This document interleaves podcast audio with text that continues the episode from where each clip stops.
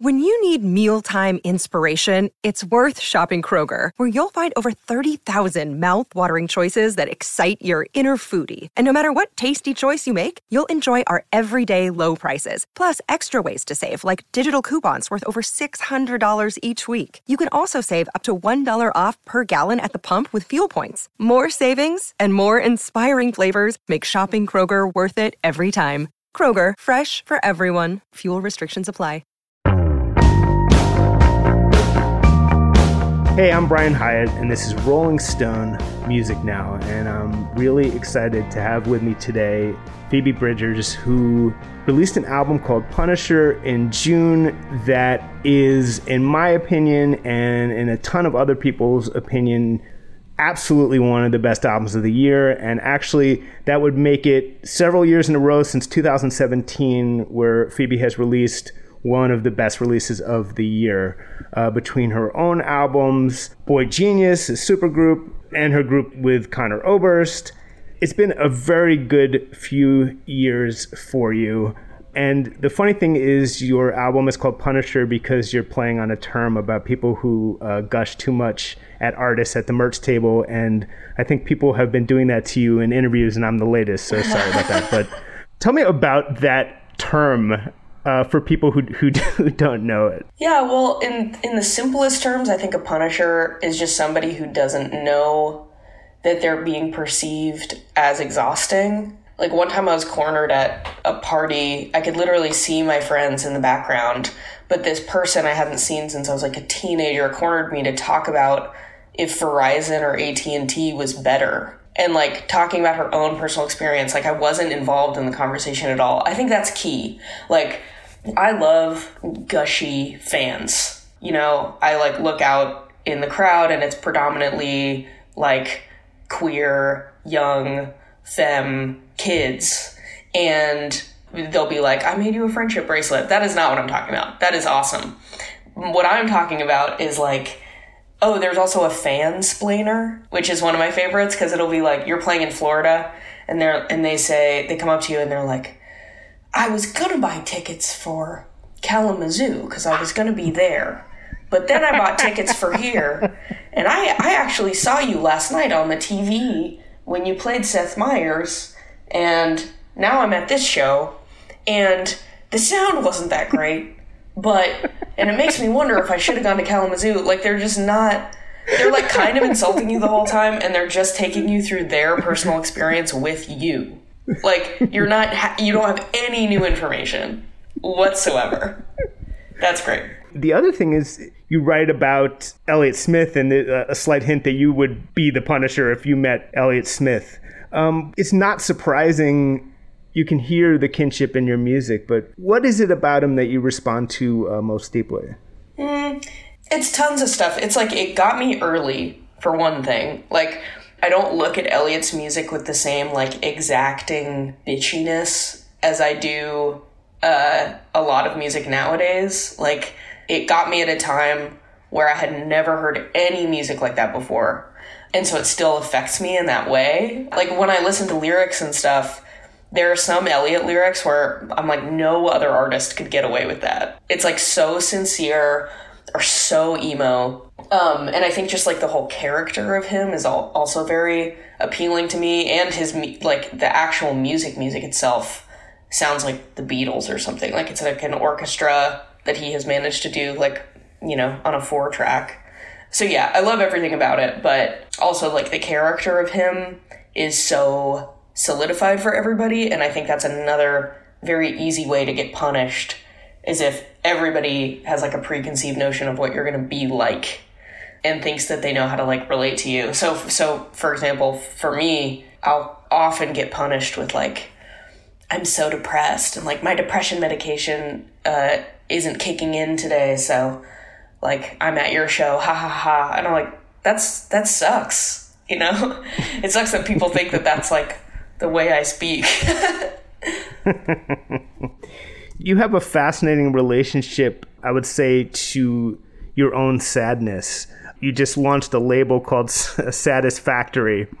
And I mean, you know, it's a very real thing and like you said it sucks to experience as a human being and yet there's a there's a certain knowingness in your even in your tweets and the way you talk about it and sometimes the way you write about it in this idea of writing about sadness and the way you relate to it how, how do you kind of see all that well i think it's very funny i think sadness is very funny depression is funny to me because it's the least singular thing on earth like it's the human experience, uh, unless you're an idiot. It's the human experience. And I think most people aren't idiots and experience some form of sadness or depression.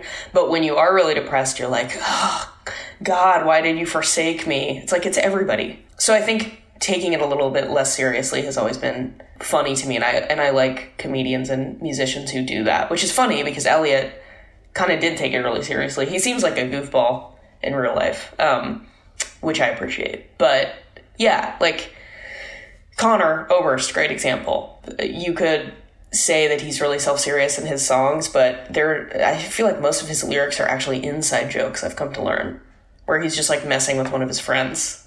I like that. Now, it's kind of an extraordinary thing to while you uh, while you grew up uh, idolizing Elliott Smith, you did not get to form a group with him, and you did with Conor Oberst, who who meant a ton to you. Uh, I love that Better Oblivion Community Center album, and I was going to ask what you learned from him in the process, but I, would rather ask uh, what do you think he learned from you in the process. um, what did he learn from me? Uh, I have a, I probably have a really funny answer to this question, but I'm trying to be sincere. Um, you can do both answers. Yeah, well, he definitely. I feel like I do more press than him, less bitterly. And being in a band together, instead of leaning towards his side of that, I think we lean towards my side. And so he was doing a lot more interviews, I think, than normal. um, and that was really fun. And then, let's see, I can only think of stuff I learned from him, like how to jump off a kick drum. And then what else? Uh, I don't know, oat milk lattes are delicious. Like on our press trip in, in Europe, I was getting them every day. And then uh, at a certain point, he was just like, yeah, yeah, I'll have one of those. He's like a black coffee guy. Um, he's like, yeah, yeah, yeah. No, I'll do, I'll do an oat milk latte today.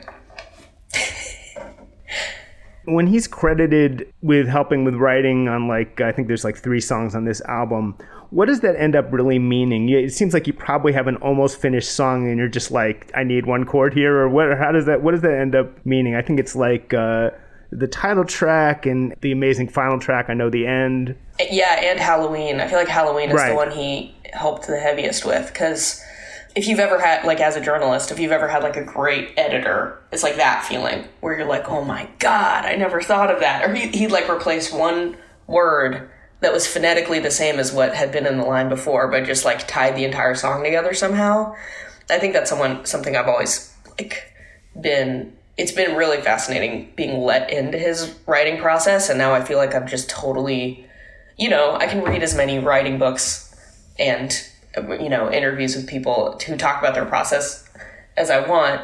But Conor's like one of the only people where I just like started writing with him and then adopted the way that he writes entirely. Like just literally, he has one page of lyrics next to the new page of lyrics. So like as he's making changes, he'll write completely different lyrics on the next page. And I I did that for this whole record after making Better Oblivion. But but yeah, you're right. So I'd be like, ah, like I just want this one verse to be miserable. And he's like, well, you're, you're always talking about that Dodger Stadium murder. Like, why don't you write about that? It's great. It's like an editor. Driving out into the sun, let the ultraviolet cover me up.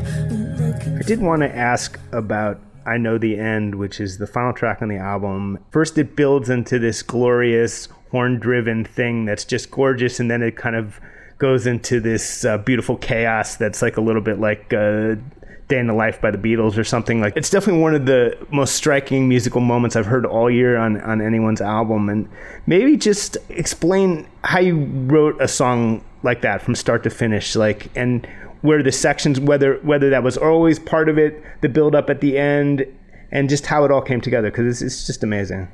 I think it was a concept first where I was like, I want this record to end in screaming. And then there was this song that I had started writing with my ex boyfriend who plays drums with me. We're like extremely codependent. Like, I feel like our relationship is very seminal to my whole adult life. Like, I met him, I was super, super depressed when we met.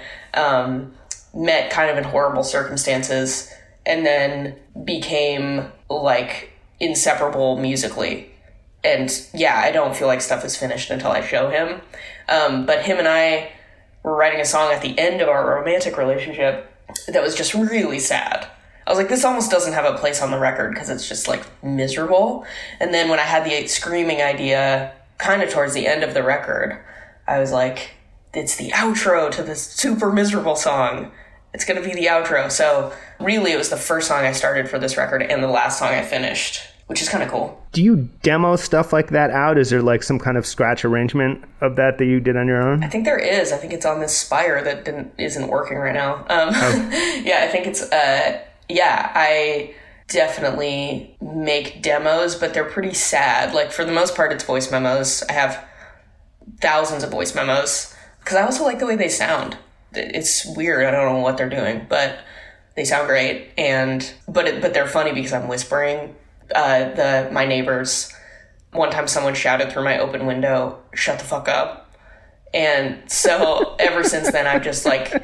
It actually, it gets kind of weird because I'll I'll, I'll write a song and then it'll be in a completely different key than something I can sing because I whispered the entire time when I was writing it. Um, so yeah, I have a whispered. I know the end. Do you then? Is it all just singing? It's it's not. Uh, you you don't sit there with your guitar. You're you're just kind of like literally whispering melodies into the into the voice memo. I have. It's mostly guitar. Like I do the equivalent of whispering with a guitar. Quietly finger picking yes. kind of thing. Yes. You physically write your lyrics handwrite them in a, in a notebook, or were you being metaphorical? Is it yes. computer screen? Yeah, I, I, have a hard time typing on a computer. Maybe it just doesn't make me feel cool. But I also, someone, one of my friends told me I, I write my my cursive is like a like I'm writing letters home from the war in like the 1800s. Is like I just it's I write faster in cursive. Also, my um, print when I write when I have to write print, it looks like a eight year old so yeah, cursive.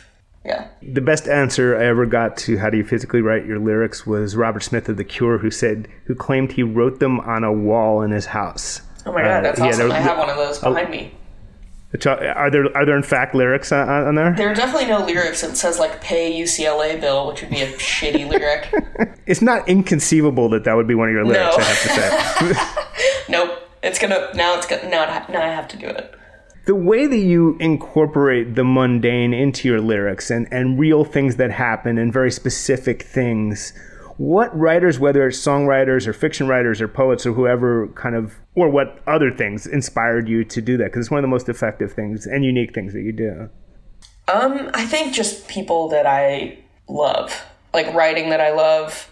You know, Mark Kozelek, may he rest in peace.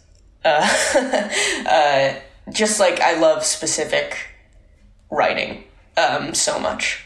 Now, since you've had you, have traveled a bit, but you've had a lot of time at home like everyone else, and you haven't got, gotten a tour. Have you been writing new songs this year? Yeah, I have. Uh, there was like a Billie Eilish headline, like a couple months into quarantine, that my drummer sent me. That was like, it was like Billie Eilish said she wrote one whole song in quarantine, and it wasn't being facetious. It was just like, wow, she wrote a song and that's how I feel.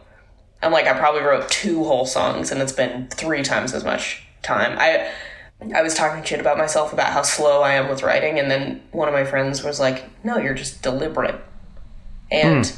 and I actually agree with that. I was like, that's one thing that I can say about myself is that I don't, I definitely don't have any extra songs ever, and I kind of write in order like it has to be, I have to love the last line to move on to the next line.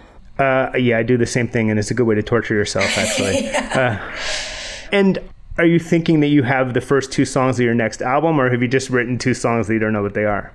Kind of that. Because again, I have a lot of people who, before I show them the song and ask them what it is, I feel like it's not done. So, yeah, so just because it's me they feel like little, yeah, they're just like weird voice memos in my phone. Also, I have no concept, or that's not true, not no concept, but sometimes it'll really surprise me what people, what other people gravitate towards. Like, I will have not even just being self deprecating, but I will have actually convinced myself that I wrote something trash. And, like, I sent it to Marshall, my drummer on tour, and then he texted me, like, three weeks later, being like, well, what was that incredible idea that you had? I'm like, really? You like that? Um, I love that feeling. It's like you didn't even remember that you did work. Out of all songwriters, all bands, whose whose work do you know the best as a musician? Whose songs, and it could be multiple answers, but whose songs have you can you like? What's the most number of songs that you can like sort of sing and play by other artists? Who who who did you really ab- absorb that way? Hmm, it probably used to be the Beatles, and then and then definitely Elliott Smith, and then Conor for sure. Especially now being in a band, and he'll, you know, like right before we go on stage, he'll be like, "Can we play this old song?" And I realize I'm like, "Yeah, totally." I mean, he, he must have been pretty flattered on some level. Oh, he's stoked. Don't let him tell you that he's not stoked that I have an encyclopedic knowledge of the Bright Eyes catalog. Do you actually know it better than him? Sometimes, sometimes, yeah. But I like, I like the weird lyrics that he comes up with. It's always close. Uh, like he'll change a lot of lyrics live, and I'm like, that's a crazy way to change that. And they'll be like way darker. The song Chinese Satellite. You've said that on some level, it's, it's about a lot of things. It's about uh, the spirituality that, or lack thereof that you formed in the face of like a lack of growing up with any. You've also said it's about your actual, your real disappointment of not getting a Hogwarts letter when you were 11. But I, I actually, I think that that's a kind of universal feeling. Um, there's that book, and that became a TV show, The Magicians, that actually kind of digs into the adult version of the feeling of, of like, where's the anointment? When do I transcend the everyday? Where's the magic I was promised? I Totally. just wonder if you could talk a little bit about those feelings. Yeah, it's funny. I had a crush on somebody who uh, made me read The Magicians on a plane. I was like, this is like porny Harry Potter. This is sick. Um, but uh, yeah, I love those crushes where you like, you just want to talk to them about the things that they like. Those are great. But yeah, I think sometimes I catch myself being like, why didn't I get to believe in God ever? You know, why didn't I, even Santa? I was like, this is my mom. Like, she never tried that hard to, like, she went, like, above and beyond for Christmas. But she was always kind of like, wink, wink, it's Santa Claus is coming. And I was always kind of in on it. Like, I think the first time I was ever, like, heartbroken was when I didn't realize how much I was actually letting myself believe that I was gonna get into Hogwarts. Secretly, in the back of my head.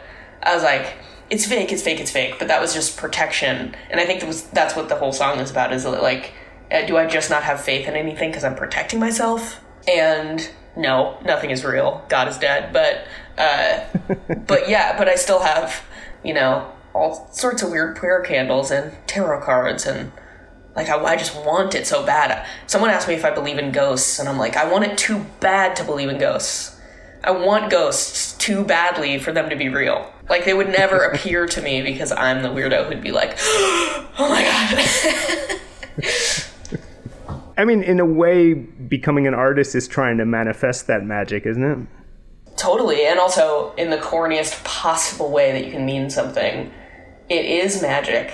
I think it's my subconscious talking to myself. Like when I listen to a record from three years ago, I'm like, oh, that's. I had all the information that I needed about this situation, and I had no idea it was being like moved through my brain. I think that's what tarot cards are too. You know, when you see a tarot card of a skeleton, you're like, clearly it's my ex speaking to me and I and it's bad for me. It's like it's just your own brain filling in what you already know and you haven't been able to admit yourself without help. brother is named Jackson, which I believe was actor uh, Jackson Browne, and there was a lot of that kind of music in your house growing up. What of that sort of Laurel Canyon era, what, if anything, did you really respond to? I think I just responded to well definitely production and stuff. I gravitated towards the emoist of the Laurel Canyon production, which definitely was Jackson Browne for a while, minus the 80s. but I, but I loved that too. It was like, oh, these are emo songs, but with like, you know, crazy '80s drums. But yeah, I think I just I, I like what even was popular at that time. Definitely a lot of like Radio Disney was on in the car, and then the records that were being played in my house were, you know, like real, genuine lyrics about sadness and getting fucked over. And I know you, you know, you, you took guitar lessons that and that was kind of your rebellion from piano lessons. And how did songwriting really start for you? Uh, I, I just, I really wanted to be a songwriter before I wrote songs that were good. I like romanticized it. I think my first song was was the chorus was I'm the only bird flying the other way. and I'm a white girl from Pasadena uh, in private school, so I don't think I was the only bird flying the other way. But yeah, I like romanticized it, and then and then just at some point it got good. Um, I think a lot of people have these experiences where when I was a teenager writing songs, I would write a new song, and then the first song I'd written, the earliest song I'd written, dropped off. I was like, that's bad. So I was getting better really fast. Where I was like, oh, this song makes that song look horrible. Have you thought about what it means to be a sort of guitar based singer songwriter in this era? And whether would you rather be that now or in an era when that was the dead center mainstream of, of music?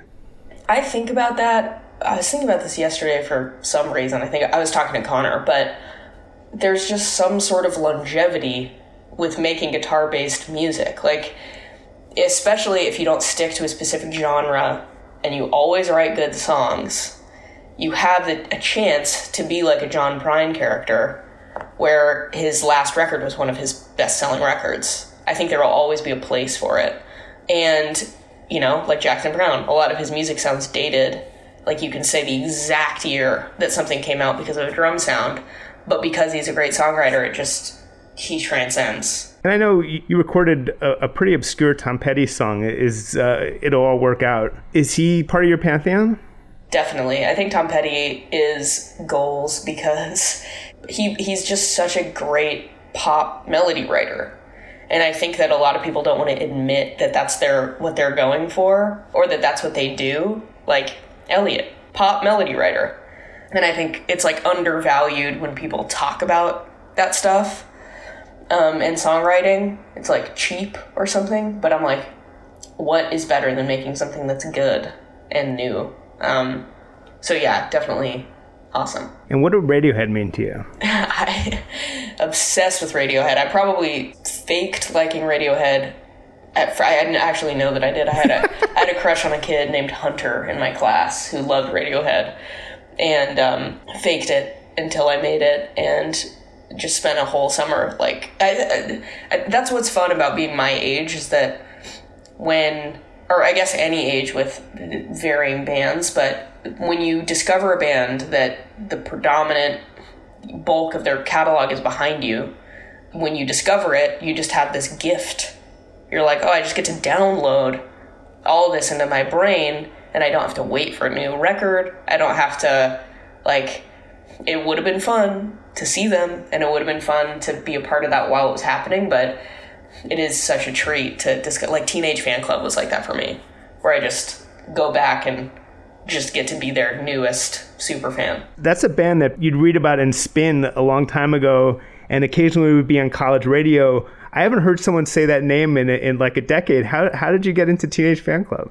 I was into Teenage Fanclub when, like, maybe my last year of high school. Uh, my friend Brian DeLeon, who I'm, who's awesome, liked all kind of the coolest music, and was again was like, this is a pop band in an indie, you know, shell, and became obsessed with it. Thought it was awesome, and then there was a one of my favorite records of theirs wasn't on streaming, and it actually just got put on streaming and then like two years ago, we were tour bidding each other, so I saw them several times, and it was just one of the most fun bands to watch. And also, they're like so sweet between songs, which I think is so badass. Like instead of being shoegaze, they're like, you know, super Scottish. Like, thank you so much, guys. This is so nice. Everybody's being so nice right now. I love that.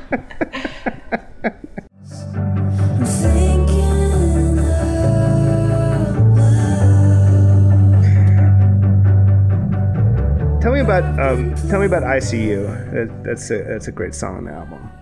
ICU is about Marshall, who I mentioned earlier, who started the I Know the End song with me. Very complex and very simple relationship to me.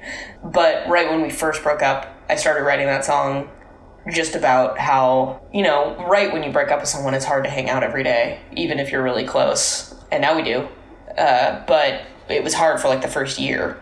And yeah, just like missing kind of some somebody that you were leaning on for so long. Like I, I leaned on him for everything. I, I don't think I like drove a car for like our the entire two year relationship. Um, and so, and you know, he's like an engineer, and he'd go on tour with me, and just we did everything together. So then missing that was I was like, did I make the biggest mistake ever?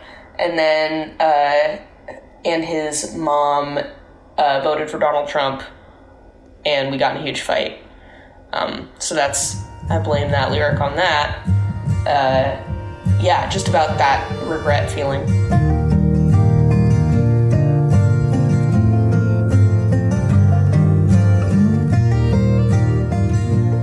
Graceland 2 is an incredible song.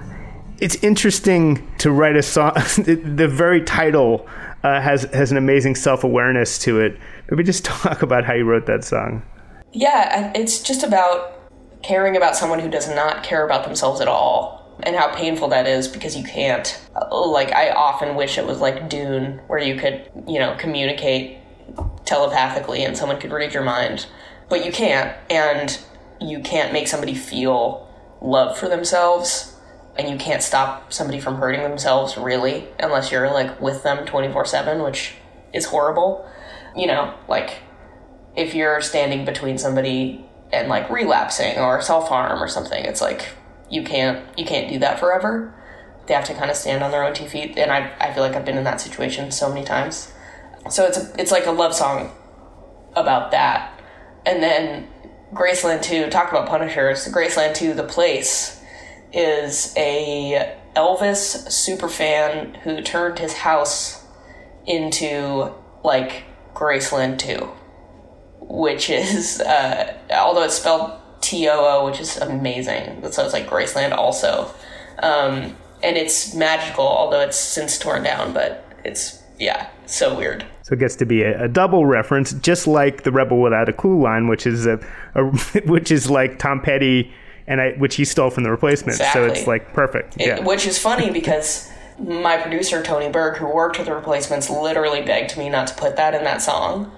Um, Why? Because he was like, "It sucks. It sucks that Tom Petty stole it. Like it's it's like putting salt in a wound." And I'm like, "Yeah, but if but if people think I'm stealing it from Tom Petty, then." That's amazing because he deserves it. Is it weird to not be touring these songs? And to, I mean, you, you've gotten to do some really cool late night appearances and stuff, but it, does it feel like there's this like empty spot where you should be playing these songs every night? Absolutely. I, I feel like my ego, like true ego death, is not being on tour, putting out an album and not being on tour. Um, I didn't realize how much I relied on people screaming at me every night. But I do. It's just super weird. Like I feel I feel like I don't exist.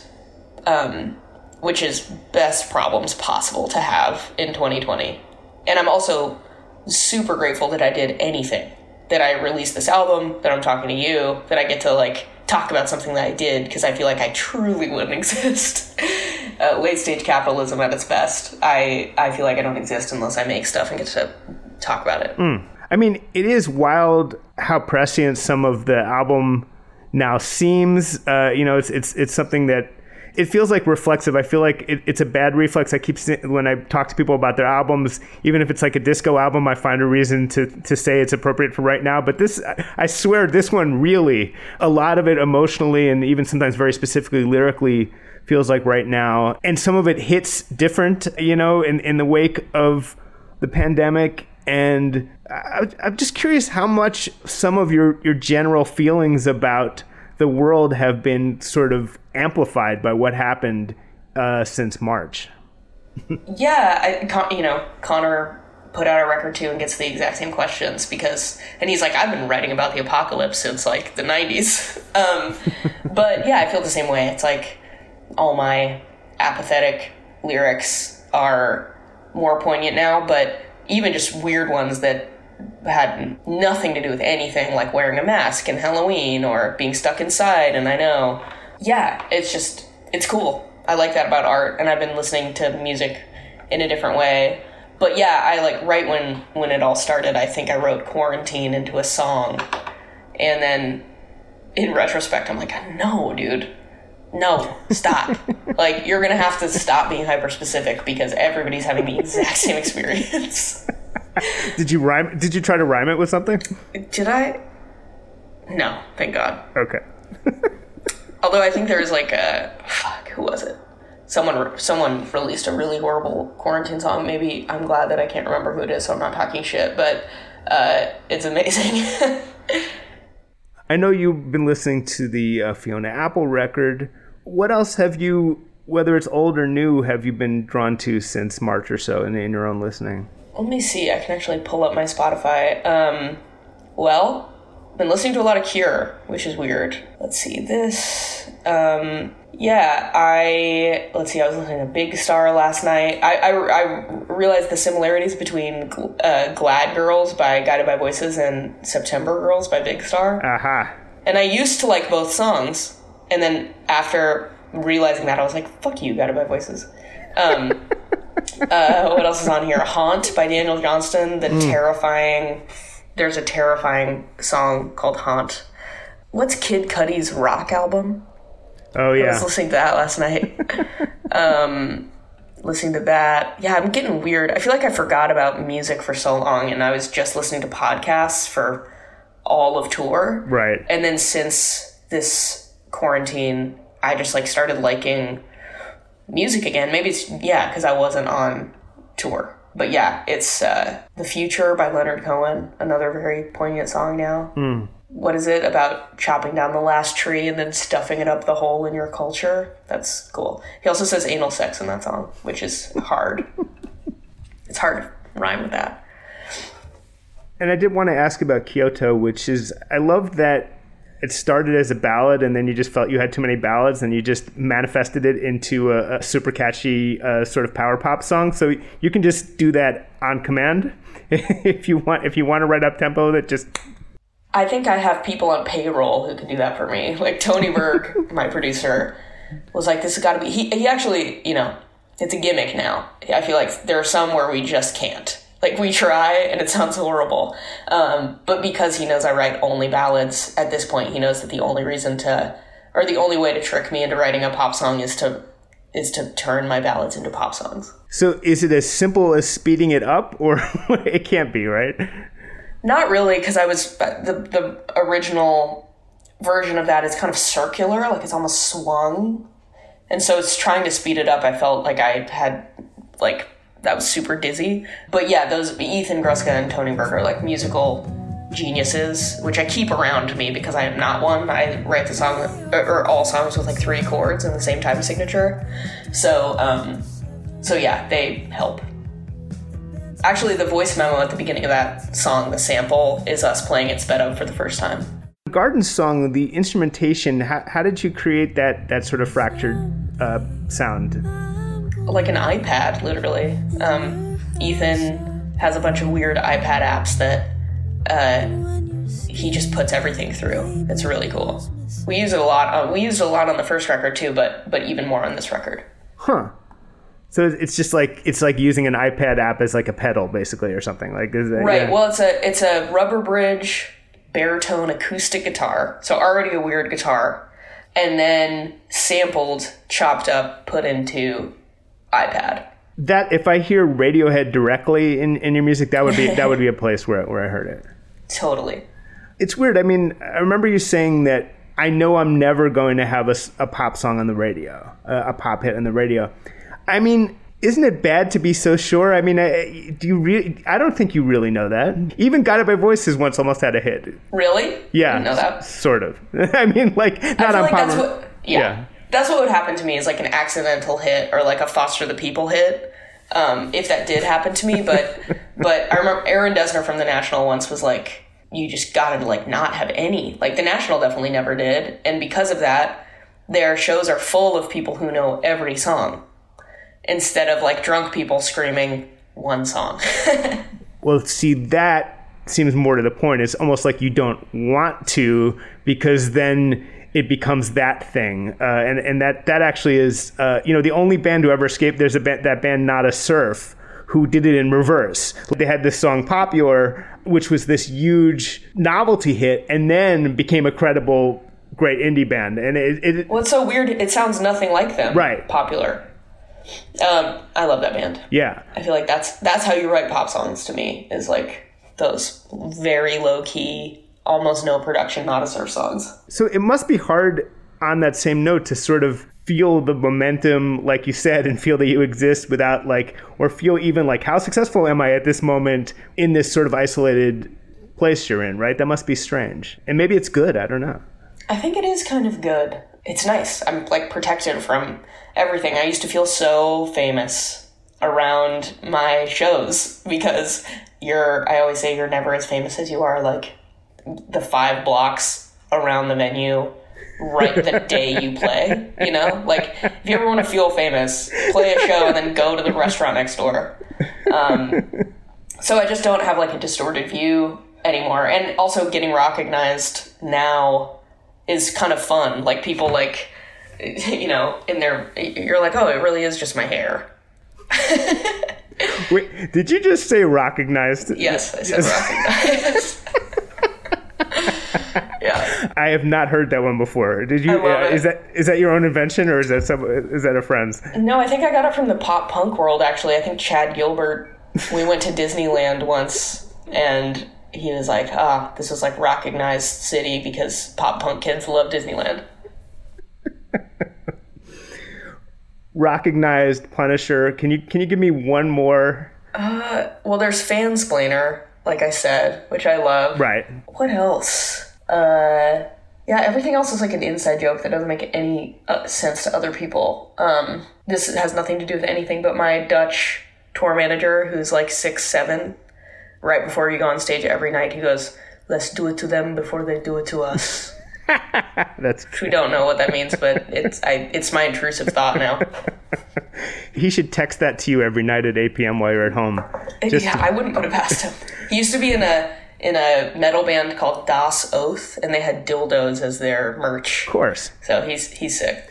I wanted to ask about before we wrap up. Will there be more Better Oblivion Community Center projects? Will there be more boygenius projects? I hope so. The ethos of both of those bands are it is really fun, and uh, I think the weird part, especially owning a label now, is like you know this contract it's it's at this time so this person has to be working on a solo record or whatever like it's just a lot of mental math but i hope that our kind of stars align at some point because yeah i love both those bands so much and i feel like it makes my solo music better What are your ambitions for the label?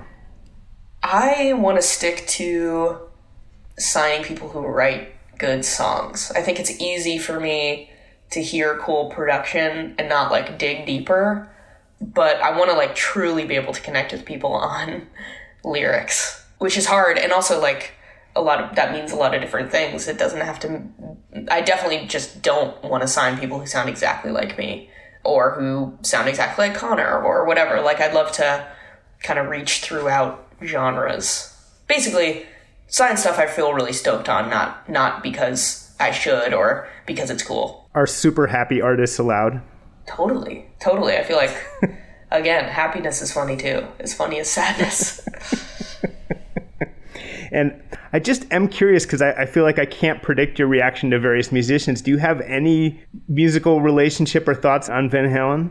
I mean, Pasadena represent. Right. Um, yeah, totally. I think it's uh, Van Halen is super super seminal. I also was kind of like a Hessian tween Aha. So definitely learned a lot of Van Halen on guitar. Um, but yeah, I mean, also they were the ones who invented the uh, rider trick of uh, the M and M's, right? Absolutely. Love that.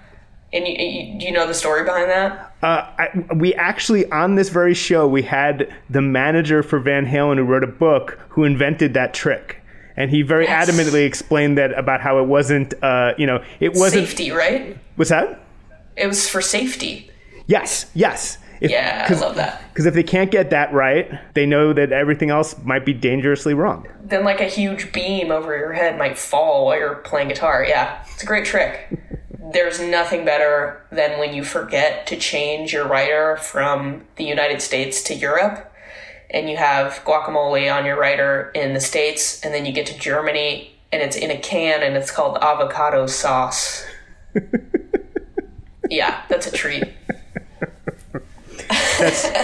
You have to follow Van Halen's example and avoid those kind of things. I, I was scared someone was going to tweet, uh, "Now there's no brown M and M's in heaven," and one person did. So, but it wasn't either of us, so we can feel good about that. Good, good, good. Um, well, Phoebe Bridgers, thank you so much for joining us. That was uh, that was a lot of fun. Thanks, man. Yeah, this is fun.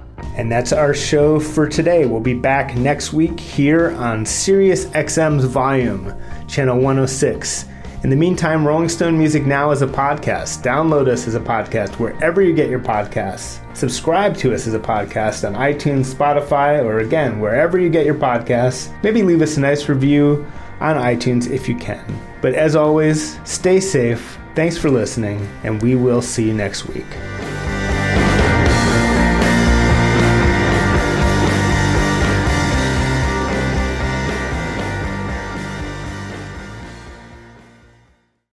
Welcome to Talkville. The Ultimate Smallville Rewatch Podcast. Guest star Sarah Carter as Alicia Baker. Although I didn't really work with her a lot. But Tom did, and they had some real big smoochy scenes. Yeah. Can we talk about that? Could there be any more sex? What was three page makeout scene that just kept going? Good Lord. We get it. They have chemistry. Jump in now or catch up on any of the past seasons of Talkville on YouTube or wherever you listen.